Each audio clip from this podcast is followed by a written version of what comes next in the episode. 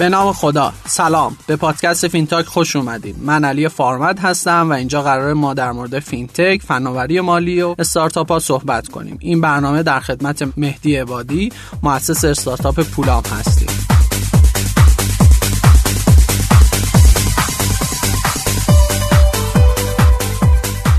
سلام. منم مهدی عبادی هستم. یکی از مؤسسین پولام و در حدود 13 ساله که تو حوزه پرداخت الکترونیک و بانکی فعالیت می‌کنم و در خدمت شما هستم. ممنون مهدی جان که در واقع دعوت ما رو قبول کردی و اومدی. یه مقدار از پیش زمینه خودت در واقع بگو از سابقه در واقع کاری که کردی و اینها.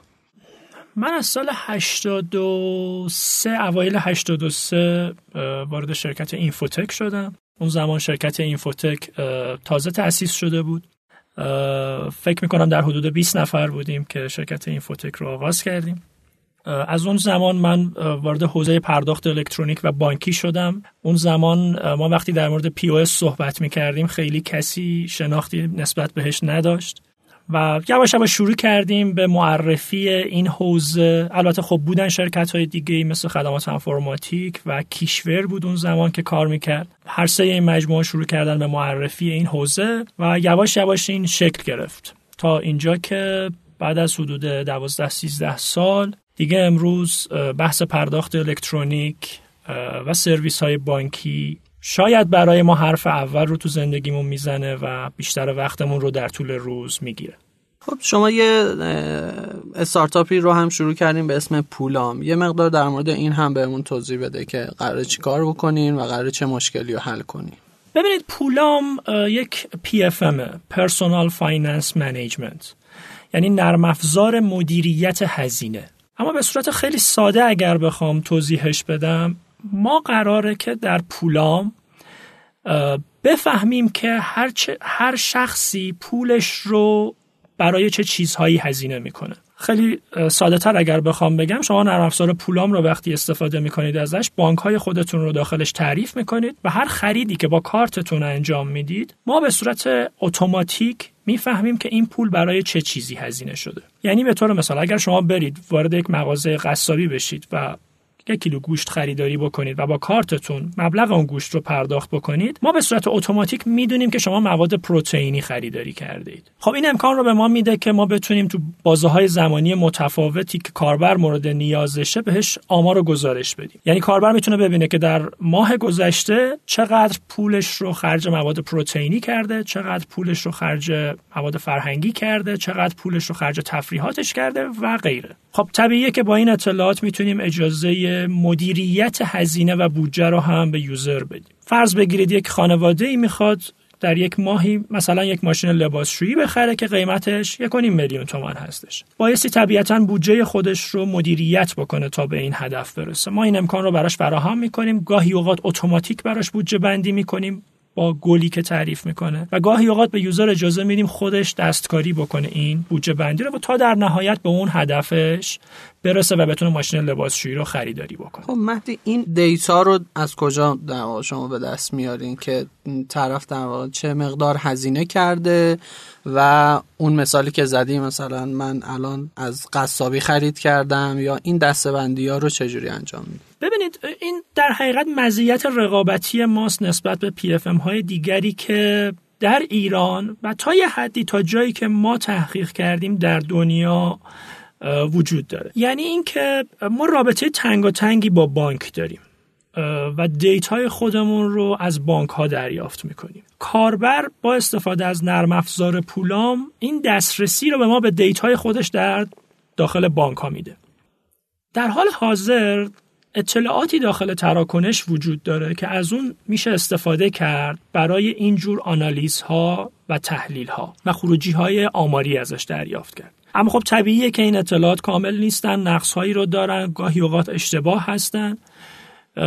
و ما بایستی می‌تونستیم که حتما این رو کاور بکنیم این نقص رو. به همین دلیل سراغ متدهای machine learning رفتیم. نرم افزار ما یاد می‌گیره و می‌فهمه که دقت سنجشش در حقیقت یواش یواش بیشتر میشه. یعنی شما هر چقدر بیشتر با نرم افزار ما بیشتر کار بکنید ما بیشتر می‌فهمیم و دقت سنجشمون بیشتر میشه و آمار اطلاعات دقیق تری می‌تونیم به کار بر بدیم. همین الگوریتم های خودمون رو داریم برای محاسباتمون الگوریتم های خودمون رو داریم برای این حدس زدن ها الگوریتم های خودمون رو داریم برای آمار و چارت هایی که در اختیار کاربر قرار خواهیم داد. تمامی این الگوریتم داخل پولام طراحی شده و به همین دلیل فعلا تا اینجای کار تا این زمان که ما تحقیق کردیم فکر می‌کنیم که رقیبی وجود نداره براش و ما کاملا اوریجینال سعی کردیم که کار بکنیم. از اون طرف هم خب حوزه فینتک توی ایران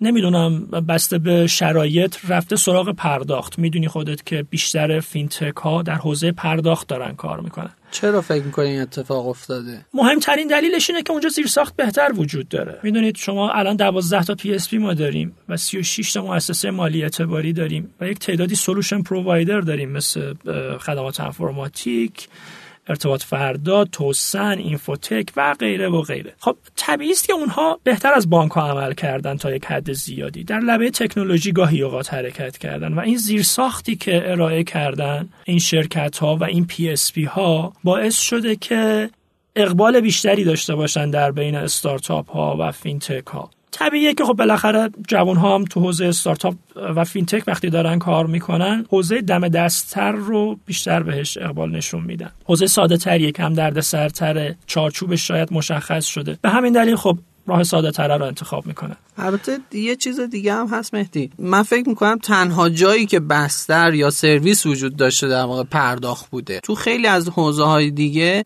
سرویس هایی که ازش صحبت میشه همین الان هم در مورد web service و web service های بانکی open API و اینها صحبت میشه. بعضی شرکت ها یه چیزایی هم دمو کردن و ادعای اینو دارن که میشه به زودی وارد بازار کرد. ولی اینا هم خیلی جدیده. خیلی هاش هنوز عملیاتی نشده. می‌دونم یه تجربه هم تو این حوزه دارین یعنی سراغ این solution هم رفتین. در مورد این هم اگه دوست داری توضیحی بهم ببین قبول دارم که اونجا زیر ساخت تنها جاییه که زیر ساخت وجود داره. اما آیا استارتاپ و فینتک فقط بایستی بره از زیر ساخت استفاده کنه؟ ما استارتاپی مثل Stripe رو داریم که زیر ساخت ایجاد کرده. ما هم همین دیدگاه رو داشتیم و در قدم های بعدی ما هم یک جوری تبدیل خواهیم شد به کسی که زیر ساخت ارائه میده به استارتاپ اما خب طبیعتا در فازهای بعدی ما شاید یک سال دیگه دو سال دیگه مواجه بشیم باهاش. به نظرم یک مقدار تنبلی و آسوده طلبی فینتک ها و استارتاپ ها هم باعث این اتفاق شده. باشه بله یک جایی ممکنه. حوزه PFM که ما داریم توش کار می‌کنیم تقریبا هیچ زیرساختی براش وجود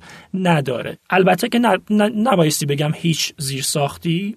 بعضی API ها داره در تو این زمینه ارائه میشه همین الان هم. می‌دونم که خدمات انفرماتیک و فناپ این API رو به صورت تستی دارن ارتباط فردا و توسن این API رو به صورت واقعی دارن. مثلا API صورت حساب. اینها حوزه هایی است که تو حوزه های دیگه فینتک میشه ازشون استفاده کرد. زیرساخت وجود داره اما بله محدوده تو این حوزه ها اما این نبایستی بهانه باشه. به نظر من بایستی استارتاپ هایی رو داشته باشیم که زیر ساخت هر چند کوچیک به وجود بیارن. ما سعی داریم این کار رو بکنیم. ما نمی‌خواهیم که در لایه اند یوزر باقی بمونیم.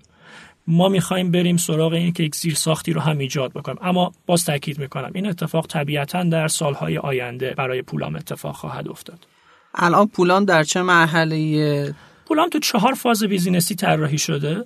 فاز یکش الان آماده سرویس دهیه فاز دوش در مرحله development اما اصلا قصد نداریم که تو این زمان ارائه بدیم و منتشرش بکنیم. فاز یک الان فقط در گیر و دار بستن قرارداد با بانک هاست. ما الان تقریبا با بیشتر بانک ها در حال گفتگو هستیم. برای اتصال بهشون. و گرفتن این data ازشون. این بستر ارتباط با بانک و گرفتن data از طریق web service الان وجود داره؟ ماهیت پولام یک مقدار متفاوته. یعنی اینکه البته منحصر به فرد نیست بودن قبلا کسانی که این مدل ما رو پیش رفتن. جالبه که بگم در پولام ما از web service های بانکی استفاده نمی کنیم ما web service به بانک میدیم و data رو روی web service خودمون دریافت می‌کنیم. حتی می‌خوام از واژه REST استفاده بکنم اینجا دقیقا. به همین دلیل خب یک مقدار development رو از رو دوش بانک ها بر میداریم ما. development سمت ما بیشتر اتفاق میفته بانک فقط لازمه که متصل بشه به اون API که ما در اختیارش قرار میدیم. زیر ساختی طبیعتا وجود نداره. بانک ها براشون بسیار ناآشناست. این حوزه تصور همه بانک ها این بوده که در بهترین شرایط بیان به استارتاپ ها و فینتک ها یه سری API بدن یک سری زیرساخت بدن که بتونن کار بکنن. الان وقتی ما میگیم بیاید ما بهتون API بدیم با ما کار بکنید یکم تعجب می‌کنن. می‌دونید یه رویکرد جدیدی تازه وارد شده بوده که قرار بوده بانک ها API بدن به استارتاپ حالا یکی اومده میگه نه من API میدم بهتون. حالا هنوز اون نیومده دقیقاً دقیقاً.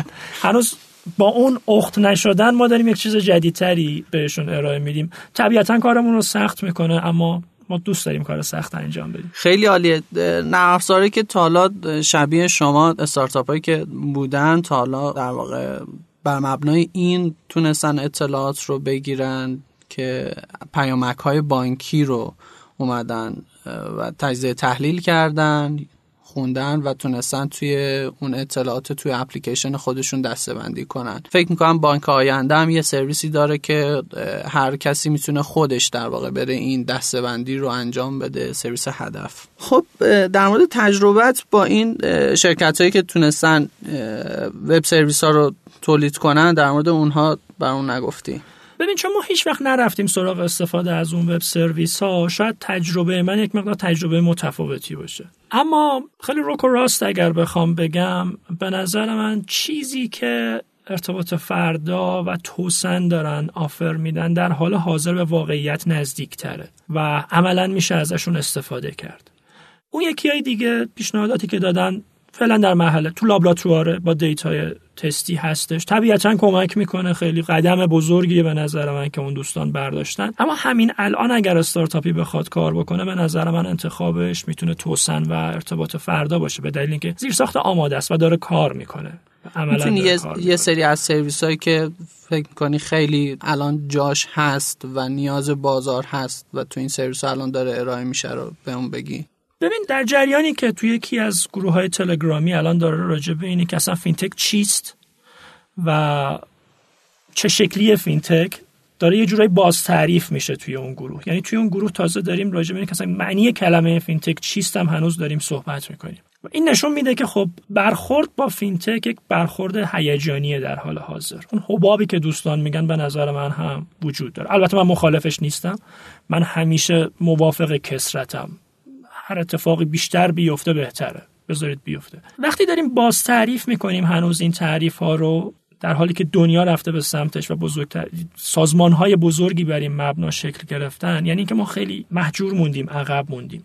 یه مثالی رو هم خودت زدی گفتی که فقط تو حوزه پرداخته که زیر ساخت وجود داره. اما توی همون گروه راجع به این صحبت شد که پنج حوزه متفاوت برای فینتک در دنیا در نظر گرفته شد. یعنی فعلا فینتک در پنج حوزه متفاوت داره کار می‌کنه.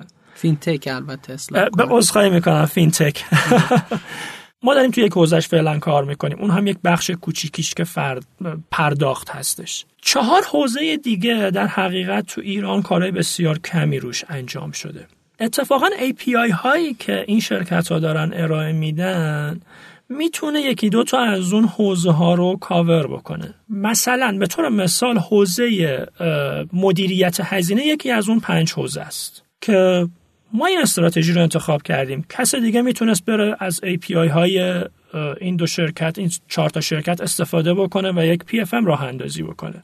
هر کردن. قدم هایی رو من دیدم بعضی از استارتاپ ها برداشتن برای استفاده از API های موجود. این اتفاق می‌تونه بیفته. یک مقدار خلاقیت لازم داره. یک مقدار شناخت نسبت به اون دیتایی که اون API ها دارن ارائه میدن اگر به وجود بیاد به نظر من تو حوزه های دیگه میشه از اون API ها استفاده کرد. مثلا باز یک مثال دیگه اگر بخوام بزنم. ببینید الان خیلی از استارتاپ ها درگیر احراز هویت هستند آقای حکیمی یک بار حرف خوبی زد. گفت احراز هویت رو بانک انجام داده برای اون فرد حساب باز کرده. شما برای چی خودتون درگیر احراز هویت می‌کنید؟ به نظر من راست میگه.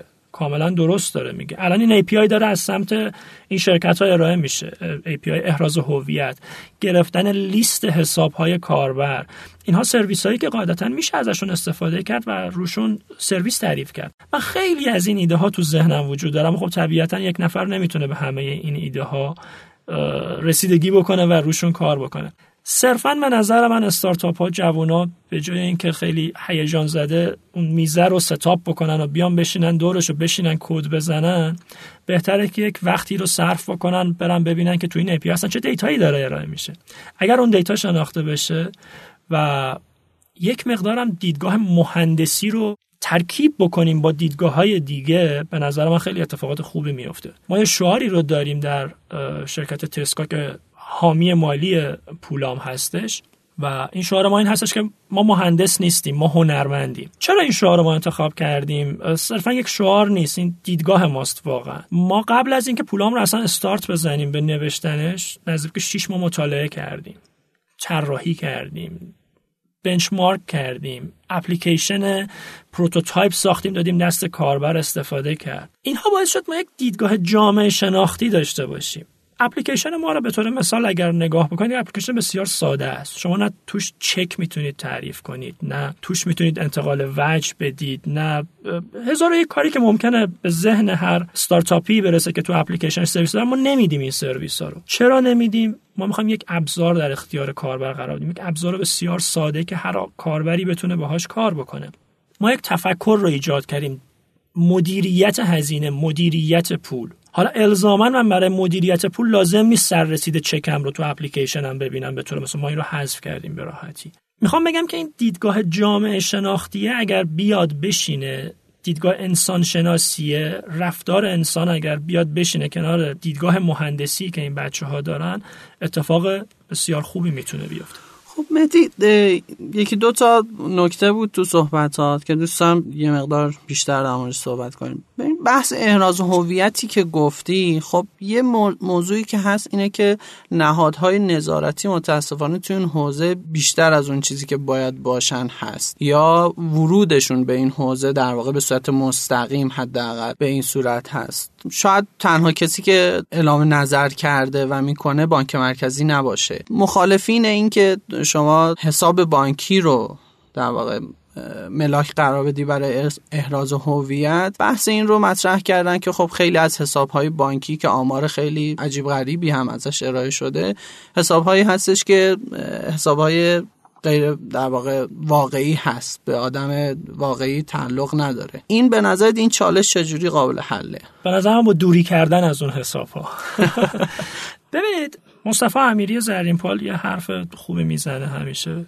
من چند بار ازش شنیدم. میگه که دلیل اینه که زرین پال الان یه جورایی موفق ترین فینتک ایرانه روابط زرین پال نیست. یا دانش بچه های تیمشون قطعا تأثیر گذاره مدل business یشون قطعا تأثیر گذاره اما یک چیز بسیار مهمی اتفاق افتاده. اونها کفش آهنی خودشون رو اون زمانی که راه اندازی کردن می‌دونستن که بایستی پاشون بکنن و پاش وایسن. ما فکر نکنیم در جاهای دیگه دنیا همه چیز مهیاس ما بریم بیزینسمون رو راه بندازیم شیش ماه هم پولدار بشیم. اونها هم همین کار رو می‌کنن. اونها هم وقتی دارن راجع به لمس کردن از راه دور حرف می‌زنن طبیعی است که براشون مسائل مشکلات بسیار زیادی به وجود میاد.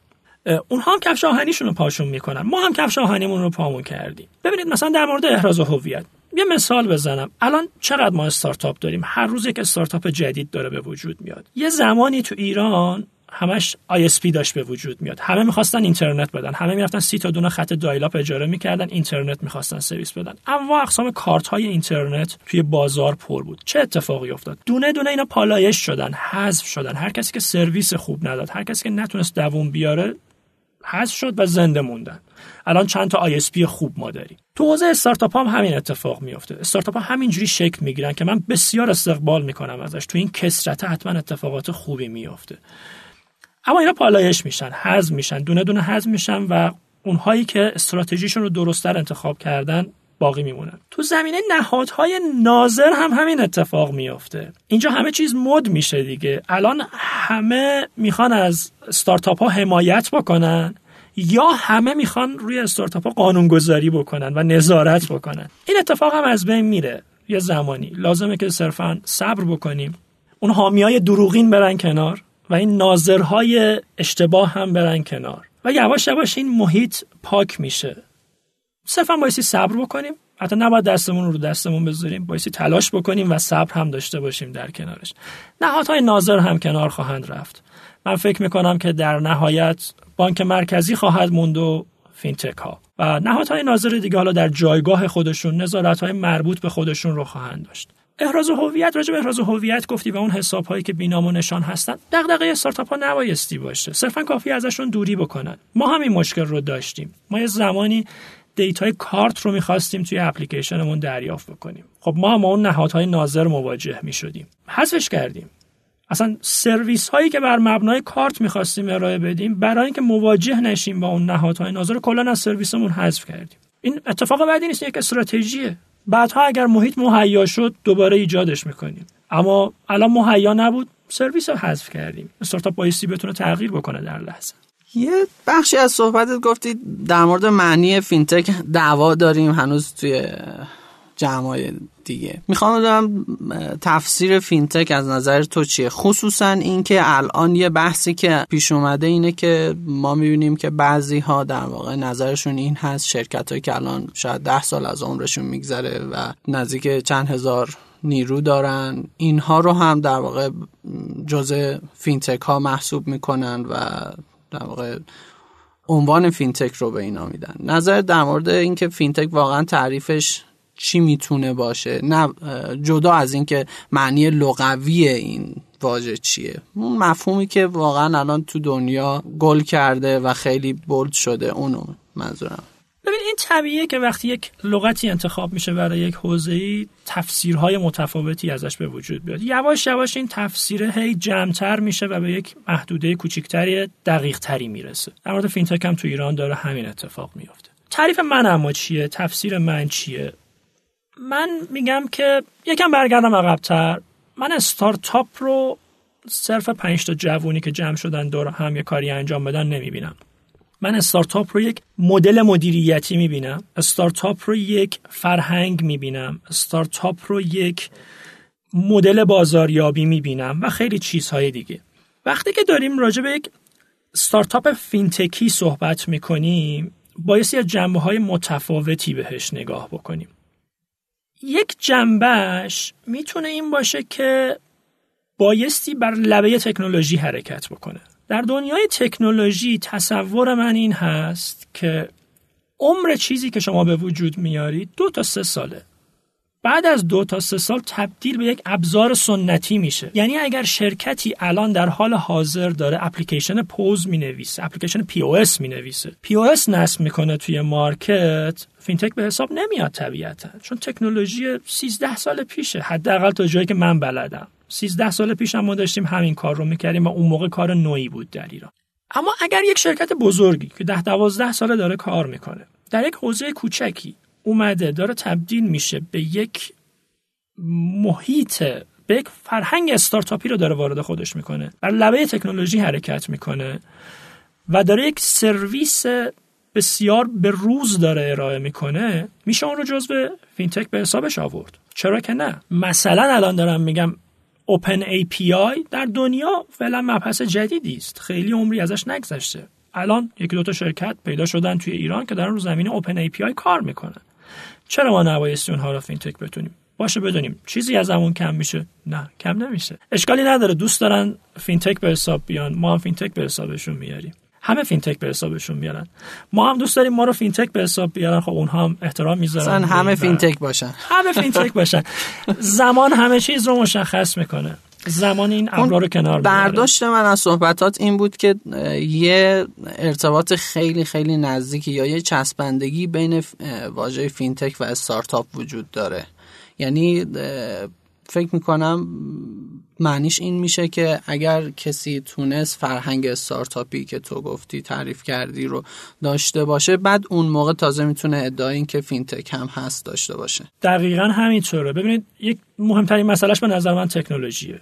چقدر به لبه تکنولوژی نزدیک هستیم؟ چقدر داریم تکنولوژی رو یک قدم جلوتر می‌بریم؟ گاهی اوقات ممکنه این اتفاق بیفته. اگر داریم این اتفاق رو میفتیم ما یک پارامتر از فینتک بودن رو داریم.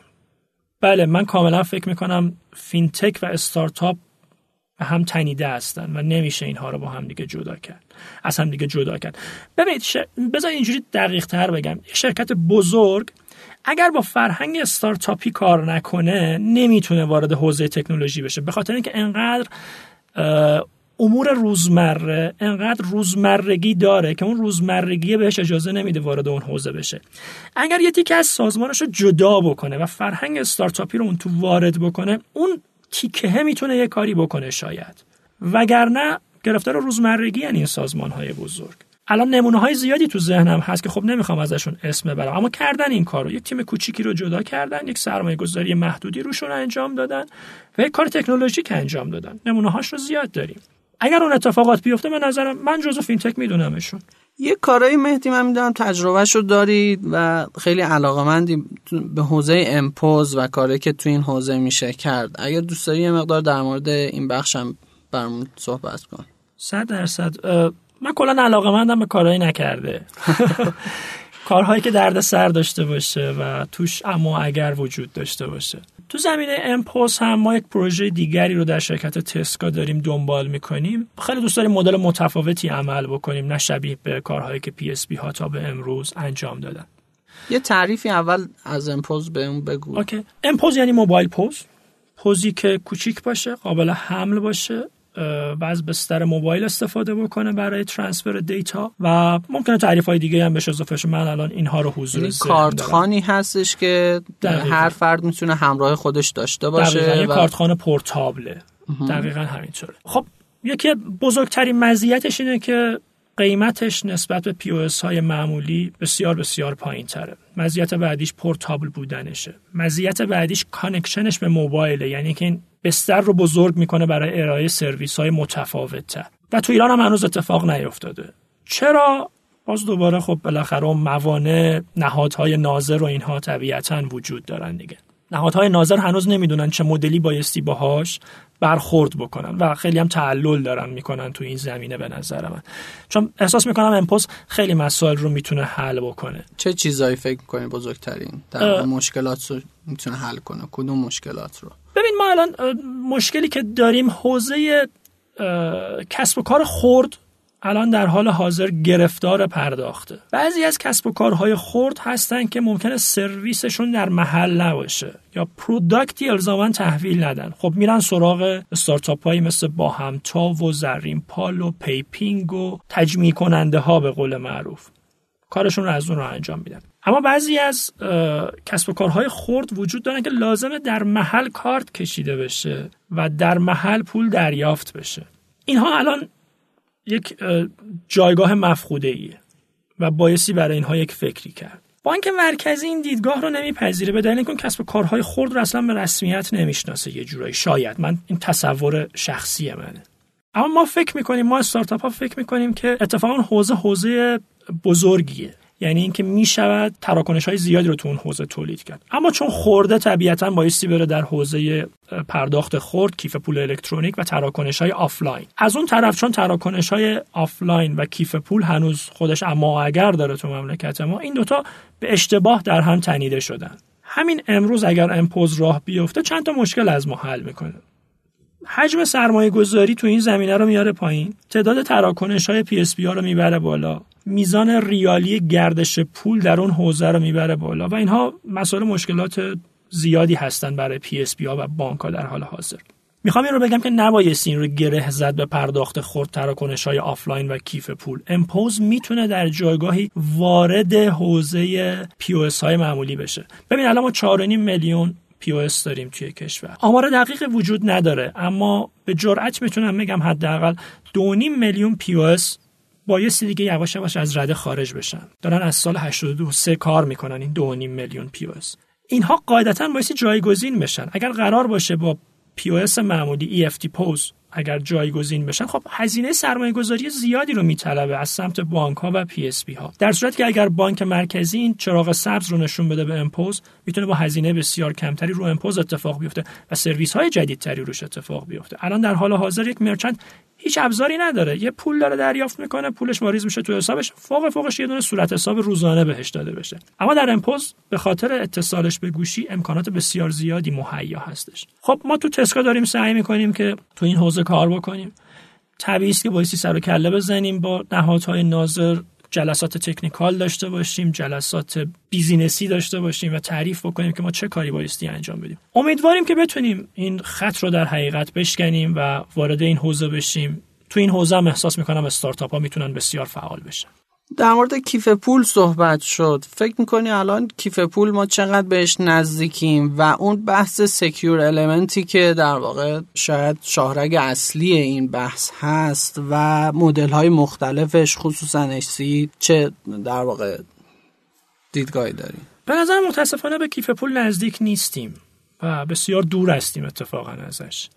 ببین کیف پول اون هم باز به اشتباه به نظر من گره خورده به بعضی از تکنولوژی ها کیف پول یک مفهوم بانکیست business یست و همه اونهای دیگه. یک مفهوم technical هم داره یک مفهوم فنی هم داره. خب ببین الان ما کیف پول رو گره زده ایم به مباحثی مثل NFC, Secure Element و و و و خیلی چیزهای دیگه. خب این کارو سخت می‌کنه. player های زیادی رو وارد بازی می‌کنه و هر چقدر این player ها تعدادشون بیشتر بشه کار نشدنی تر میشه. مثلا در حوزه Secure Element ما تا یه زمانی فکر می‌کردیم که حتما بایستی اپراتور رو وارد با چرخه بکنیم. در صورت که در دنیا فکر می‌کنم سال 85 بود 1385 من توی کنفرانسی توی دوبه شرکت کردم. شرکت Collis از هلند که یکی از معتبرترین شرکت های امنیتی دنیاست تو حوزه پرداخت بانکی و مباحث دیگه. اون زمان یک نفری داشت present می‌کرد میگفتش که مهمترین دلیل عدم پیشرفت NFC حضور اپراتوره. اپراتور ما وابسته این برای راه اندازی NFC به اپراتور. مهدی یه مقدار این مدل رو خیلی ساده تر میشه توضیح بدی که کیف پول در واقع چی هست و این بحث Secure Element چیه؟ ببین ما همونطور که debit داریم credit داریم ابزار پرداخت کارت های پرداخت. کارت های پرداخت ابزار پرداخت کیف پول رو هم داریم. کیف پول به صورت عام این مدلی تعریف میشه که یک کارتی هست prepaid یعنی من باید شارژش بکنم و بعد عموما به صورت آفلاین ازش بتونم هزینه بکنم خرجش بکنم. خب این در دنیا روی کارت های chip و کارت های contactless پیاده سازی شده بوده.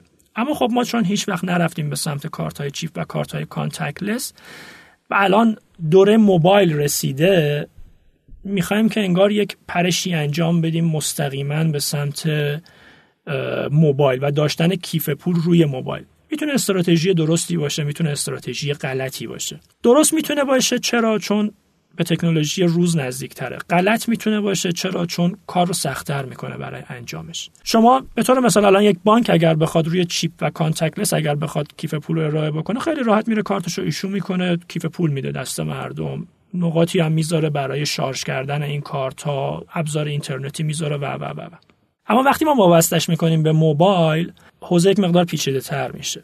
حالا اون وقت ما بایستی یک سری کلید داریم بایستی این کلیدها رو در یک مکان امنی نگه داریم. این مکان امنه روی همه گوشی ها وجود نداره و نمیشه ازشون گاهی اوقات استفاده کرد. به همین دلیل بایستی بریم سراغ اپراتور که یک Secure Element در حقیقت داره که همون سیم کارتشه. خب این یک player دیگر رو وارد بازی کرد. یعنی شما برای اینکه پرداخت رو از یک کیف پولی که شارژ شده و شما فقط می‌دونید که مثلا موجودیش الان توی این دستگاه موجودیش هستش که مثلا 100 هزار تومن موجودی داره. برای اینکه بتونی از اون موجودی استفاده کنی یک کلید رمزی نیاز داری که اون اجازه در واقع پرداخت رو به شما بده و اون پرداخت رو validate کنه. اون کلید رو الان یکی از راهکارهاش این هستش که توی خود گوشی گذاشته بشه. یه راهکارش این هستش که توی سیم کارت گذاشته بشه و راهکارهای دیگه. بله. که حالا نمونه های Apple Pay و سامسونگ و اینها هم داریم. خب حالا الان در واقع دیدگاه اینه که روی سیم کارت باشه. فعلا ببین چند تا راه وجود داره. خودت گفتی. روی سیم کارت میشه نگهداری کرد. بعضی گوشی ها secure element رو خودشون دارن که از secure element خود گوشی میشه استفاده یه chipset خاصی یه chipset خاصی روی گوشی وجود داره که میشه ازش استفاده. صرفا هم بحث کلید نیست data ی critical هر جور آره. data ی critical ی و یک روشی هم وجود داره که روی cloud نگهداری بشه که به نام HCE Hosted Card Emulation در حقیقت داره استفاده. این سه راه صورت آنلاین. به صورت آنلاین. این سه راهکار در حال حاضر وجود داره. من تو ایران ندیدم کسی سراغ secure element روی خود گوشی رفته باشه. به دلیل اینکه اصلا گوشی های محدودی این secure element رو دارن و عملا business تعریف کردن رو اون به نظر من اشتباهه. پس میمونه دو راهکار سیم کارت و HCE HCE اصلا چرا به وجود اومد؟ به خاطر اینکه حضور اپراتور در دنیا پیچیده می‌کرد راه اندازی مباحثی مثل NFC رو به خاطر اینکه یه player دیگه ای که حالا سهمی هم می‌خواست و می‌خواست تو بازی باشه و اینها رو اضافه می‌کرد. اصلا HCE با این تفکر به وجود اومد که ما چجوری اپراتور رو از این حوزه خارجش بکنیم و بمونیم تو حوزه بانکی خودمون حوزه پرداختی خودمون و خود player های این حوزه باقی بمونن اینجا. به نظر من HC با این تفکر به وجود اومد. چون فکر می‌کنم NFC مثلا سه سال چهار سال بود که راه افتاده بود. هنوز در تمام دنیا مثلا 36 درصد پیاده سازی شده بود. رشد نمی‌کرد. رشد نمی‌کرد. تنها دلیلش هم در همه کشورها اپراتور بود. به گفته کسی که داشت از کلیس پرزنت می‌کرد این رو که بسیار آدم با تجربه بود تو این زمینه. به همین دلیل سی اومد و در حقیقت خواست که این حوزه رو کاور بکنه و اپراتور رو از حوزه بیرون ببره. خب الان می‌بینیم اقبال HCE بسیار بالاست. یعنی الان پروژه هایی که از secure element استفاده می‌کنن در دنیا 60 درصدشون روی HCE تعریف شدن و 40 درصدشون روی سیم کارت باقی موندن. به همین دلیل تصور شخصی من این هستش که عمر secure element روی سیم کارت به 4 تا 5 سال آینده بیشتر نخواهد رسید و عمرش تمام خواهد شد و همه روی HCE یا تکنولوژی های جدیدتری که اون زمان خواهند اومد روی اونها خواهند رفت. البته خب می‌دونیم که دوتا اپراتور در واقع بزرگ کشورم تو این حوزه وارد شدن و حتی تفاهم نامه ها و قراردادهایی را هم امضا کردن. یکی دوتاشون هم مثل که پایلوت اجرا کردن تو این حوزه. ولی خب امیدواریم اتفاق خیلی خوبی بیفته. قدم بسیار بزرگیه. من بسیار خوشحال شدم که دیدم این اتفاق. بالاخره یکی قدمی برداشت. می‌دونید انقدر شرکت ها برای راه اندازی HC تعلل کردن تا بالاخره اپراتور با نزدیک به ده سال تاخیر بالاخره وارد حوزه شد. بسیار خب در مورد یه یادداشتی هم دیدم در مورد سندی که مرکز توسعه منتشر کرده بود در مورد تجمیع کنندگان پرداخت. این رو اگه دوست داری دوست داری یه مقدار برامون توضیح بده که یادداشتی که نوشتی در واقع چی بود و چه حرفی رو در واقع می‌خوای اونجا بگی؟ یه بحثی تو همه گروه ها اتفاق میفته در مورد نقد سازنده و نقد غیر سازنده. من همیشه معترض هستم به این و فکر می‌کنم که نقد در همه حال سازنده است و نقد غیر سازنده اصلا وجود نداره. اون یادداشت من هم در حقیقت نقدی بود بر دستورالعملی که مرکز توسعه تجارت الکترونیک منتشر کرده بود. انتقادات خودم رو هم در اون یادداشت نوشتم. مفهوم کلمات اهمیت میدم. و فکر می‌کنم که یک بار معنایی کلمات دارن که نمی‌تونیم کلمات رو آری از اون بکنیم و برای یک چیز دیگه استفاده کنیم. به طور مثال ما نمی‌تونیم یک لیوان رو برداریم از این بعد بهش بگیم قاشق. مرکز توسعه توسعه تجارت الکترونیک به خاطر کلمه توسعه در اسمش من فکر می‌کنم که بایستی کمک بکنه به توسعه تجارت الکترونیک و گسترش بده حجمش رو تسهیل انجام بده. تسهیل بکنه در حقیقت. در صورتی که توی اون دستورالعمل که خودشون اسمش رو گذاشته بودن چارچوب که من از اصلا چارچوب نبود. وقتی شما بند میارید میگید یک دو سه چهار اینها باید اینها نباید. این دیگه چارچوب نیست. این اسمش دستورالعمله. دستورالعملی که مرکز توسعه منتشر کرده بود نه تنها هیچ کمکی به توسعه نمی‌کرد بلکه بسیار بیرحمانه تهیه شده بود و انگار با دشمنی تهیه شده بود و انگار به هدف بستن این تجمیع کننده خیلی با سختگیری خیلی زیادی. سختگیری زیادی بود و نشان و مهمتر از اون چیزی که در حقیقت من رو وادار کرد به نوشتن اون نقد این بود که کاملا موج می‌زد از نقد عدم شناخت نسبت به این حوزه.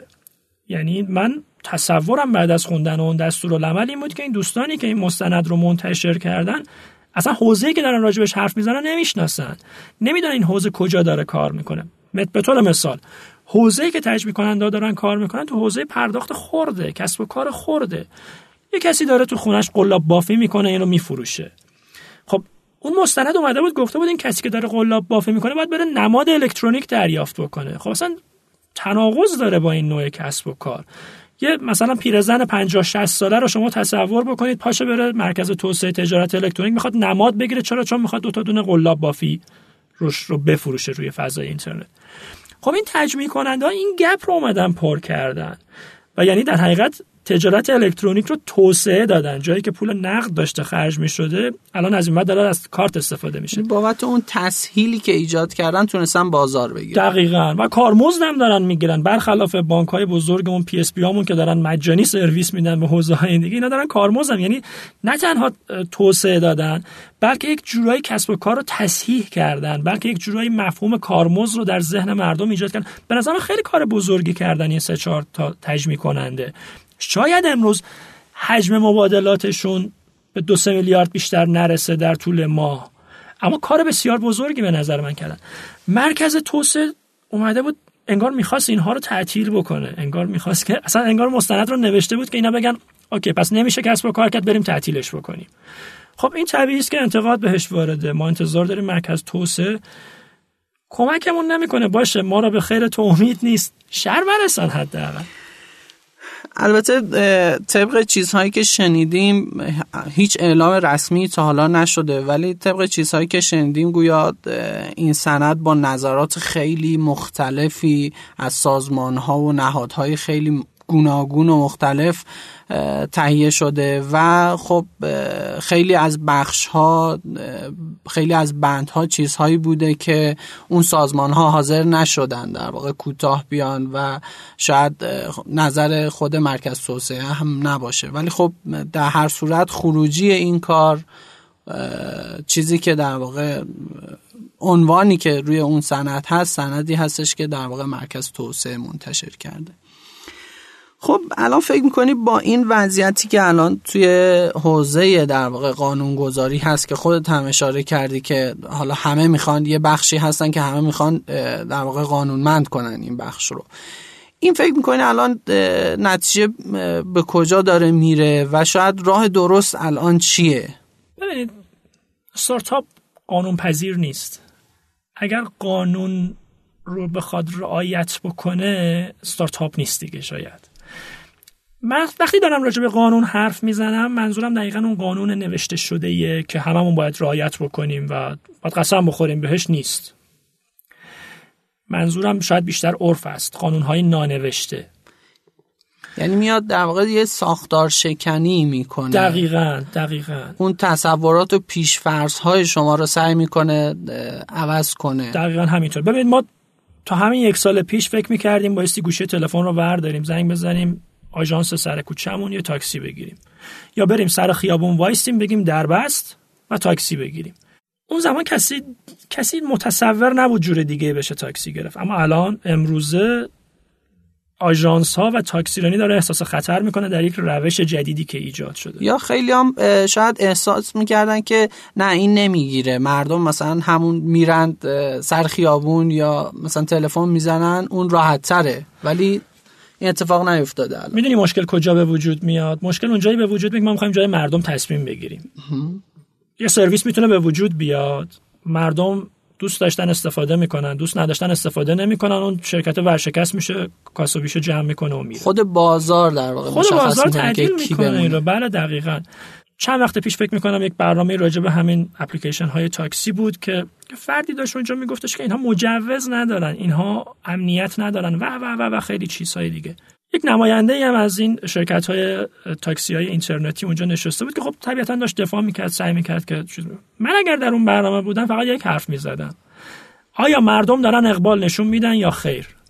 اگر جواب خیره پس دغدغه شما چیه؟ اقبال نشون نمیدن استفاده نمیشون شرکت هم تعطیل میشه میره. اگر دارن اقبال نشون میدن ما کیم که جای مردم تصمیم می‌گیریم؟ رئیس جمهور مملکت رو هم مردم انتخاب می‌کنن. چه برسه به یک آژانس تاکسی تلفنی؟ بسیار خوب ببخشید من آخر حرفت رو سوال قبلی تو در حقیقت پاسخ ندادم. من بسیار خوشبینم و فکر می‌کنم که راه درستی رو داریم میریم. شانس خوب ماست یا شانس بد ماست در این برهه‌ای که بایستی بجنگیم و بایستی بریم جلسات متعدد هر روز بیان فیلترمون کنن ببندن سرویسمون و و و با خیلی مشکلات این مدلی مواجه بشیم. من ازش استقبال می‌کنم. هر زمانی که گفتگو اتفاق بیفته حتی اگر مخالفی وجود داشته باشه من ازش استقبال می‌کنم. زمانی که گفتگو اتفاق نمیفته ما بایستی نگران باشیم. چون الان داره گفتگو اتفاق میفته من خوشبینم. و مطمئنم که ما چند سال دیگه استارتاپ های بسیار قدرتمندی خواهیم داشت و کسب و کار یک مقداری متحول خواهد شد. شاید استارتاپ هایی که امروز دارن کار می‌کنن دارن جور اونا رو می‌کشن و راهو باز می‌کنن برای کسایی که سالهای آینده می‌خوان کار کنن. شما توی استارتاپتون در واقع مدل در واقع سرمایه گذاریتون به چه شکل بوده؟ چرا در واقع سراغ شرکت های سرمایه گذاری خطرپذیر یا در واقع شتاب دهنده ها و اینها نرفتین؟ ببینید حوزه بانکی حوزه مالی در حقیقت به تفکر بعضی ها بعد از حوزه نظامی حساس ترین حوزه است. ما این حساسیت رو میشناختیم. پس به خاطر تجربه که قبلا داشتیم توی این حوزه و کار کردیم این حساسیت رو میشناختیم. ما می‌دونستیم که خب می‌خوایم با دیتای مالی مردم سر و کار داشته باشیم. درسته که از خود کاربر اجازه می‌گیریم که برای اینکه به این دیتا دسترسی داشته باشیم اما می‌دونستیم که نقطه حساسی است. و به همین دلیل فکر کردیم که اگر برویم سراغ شتاب دهنده ها سرمایه گذارهای خطرپذیر ممکنه که این حساسیت یک مقدار تحریک بشه. سرمایه گذاری خطرپذیر ممکنه افرادی توشون حضور داشته باشن که خیلی حالا یه مقداری بالاخره انتقاد به خاطر اینکه توی شروع کارتون با در واقع دغدغه های غیر از اون چیزی که باید الان روش فوکوس کنین درگیر نشین ترجیح دادین که خودتون در واقع این دقیقا همینطور بله، بله. حتی ما خیلی پیشنهاد داشتیم از بانک ها و شرکت ها که سهاممون رو بهشون واگذار بکنیم. این کار رو هم نکردیم. چرا که احساس می‌کنیم توان پولام زمانی خودش رو نشون میده که با بانک های متفاوت بتونه همکاری بکنه. و اگر ما با یک بانک سهاممون رو به یک بانک می‌دادیم خب بانک های دیگه ممکن بود با ما همکاری نکنن. به همین دلیل این یک تصمیم در مجموعه ما که سهام همینطور مستقل باقی بمونه و این شرکت سهامدارانش همین افراد باقی بمونن. سه نفر فرد هستن سهامدارانش و بایستی همینقدر مستقل باقی بمونه و این یک تصمیم ابدی است فکر می‌کنم برای ما. خب مهدی جان ممنون از اینکه وقت گذاشتی و این در واقع گپ گفته خیلی خوب و داشتیم با هم. اگر صحبت پایانی داری حرفی حد چیزی مونده؟ یه چیزی که همیشه تو ذهن خودم مرور می‌کنم رو فقط می‌خوام بگم در پایان. از شرکت ها و بانک ها و کسانی که سخنرانی می‌کنن تریبون های خیلی قدرتمند گاهی اوقات دارن در همایش ها نمایشگاه ها و جاهای دیگه. خواهشم اینه که به فکر حمایت از استارتاپ ها نباشن. استارتاپ نیاز به حمایت نداره. استارتاپ نیاز به همکاری داره. بیان همکاری بکنن سهمشون رو بخوان. سرویسشون رو بخوان دیتاشون رو بخوان. من استارتاپی رو نمی‌شناسم که توان خوبی داشته باشه توان تکنیکال و کسب و کاری خوبی داشته باشه. و منتظر حمایت باشه. هیچ کدوم از استارتاپ های موفق امروز حمایت کسب نکردن. ما نیازمند حمایت نیستیم. ما نیازمند همکاری هستیم. ما هم یک بنگاه تجاری هستیم که بایستی قراردادهای ما بین ما و بنگاه های تجاری دیگه بسته بشه و ما هم همکاری بکنیم. که ارزش افزوده رو با هم ایجاد بکنیم. به نظر من یک مقدار روی کردمون رو بایستی تغییر بدیم. این مدیران تصمیم گیر دوست دارم که واقعا دیگه نشنوم که ما از استارتاپ ها حمایت می‌کنیم. نه استارتاپ ها حمایت لازم دارن نه اونها حمایت کنندش هستن. بهتره که این اتفاق نیفته و همکاری اتفاق بیفته. بسیار خوب. امیدواریم که این اتفاق بیفته و هر روز شاید اتفاقات خیلی بهتری تو این حوزه فینتک و استارتاپ ها باشیم. خیلی ممنون که به ما گوش کردین. متشکرم از شنوتو که این بستر رو فراهم کرد که ما بتونیم این پادکست رو ضبط کنیم. موفق باشین. خدا نگهدار. تا حالا به این موضوع فکر کردی که تجربه با دیگران به اشتراک بذاری؟ با استفاده از شنوتو صدای شما در سراسر دنیا شنیده میشه پس منتظر چی هستی؟ تجربه با دیگران به اشتراک بذار